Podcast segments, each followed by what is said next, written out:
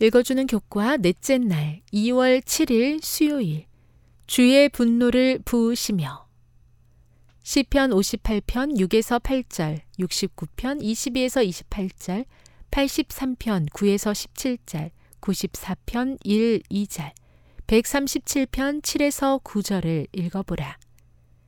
이 시편들은 어떤 감정을 나타내는가? 이 시편에서 심판의 주체는 누구인가?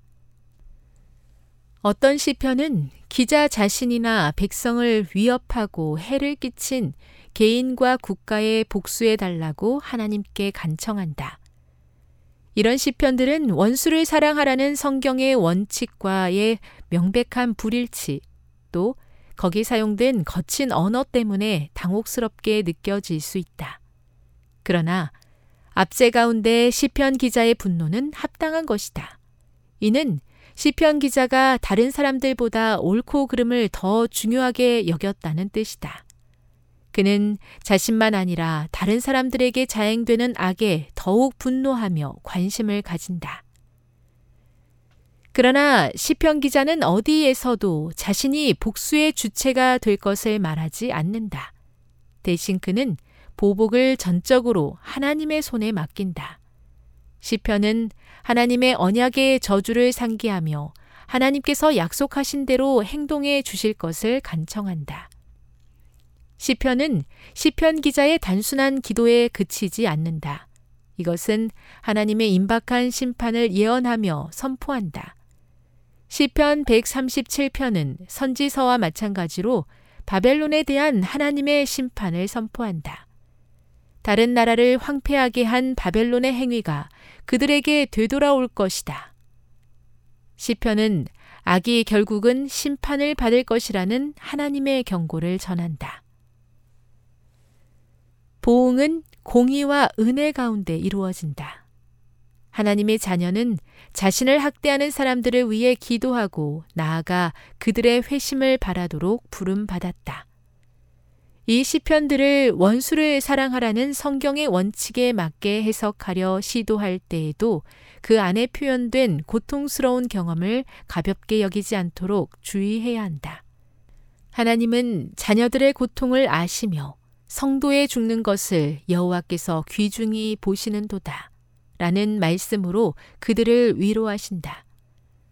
하나님의 심판은 그분의 백성에게 목소리 높여 모든 악에 대항하고 주님의 나라가 충만히 임하기를 구하도록 요구한다. 시편은 또한 고통받는 사람들을 대변해 주며 하나님께서 그들의 고통을 알고 계시고 머지않아 정의가 이루어질 것임을 알려준다. 교훈입니다.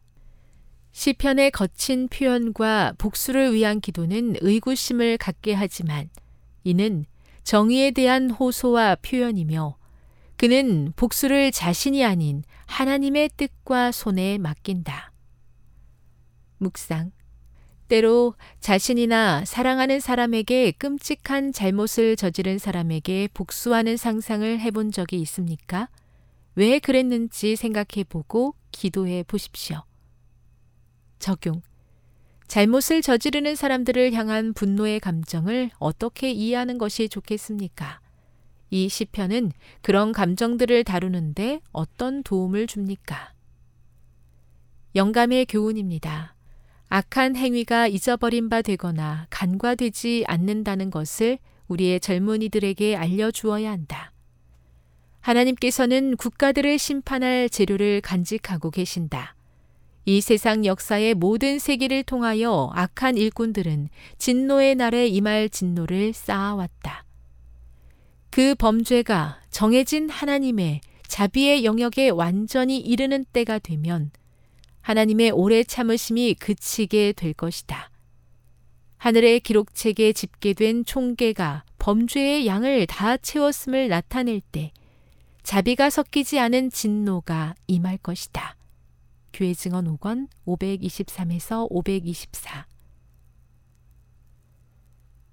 제 안에 거친 마음이 끓어오를 때에 하나님께서 붙잡아 주시기를 기도합니다.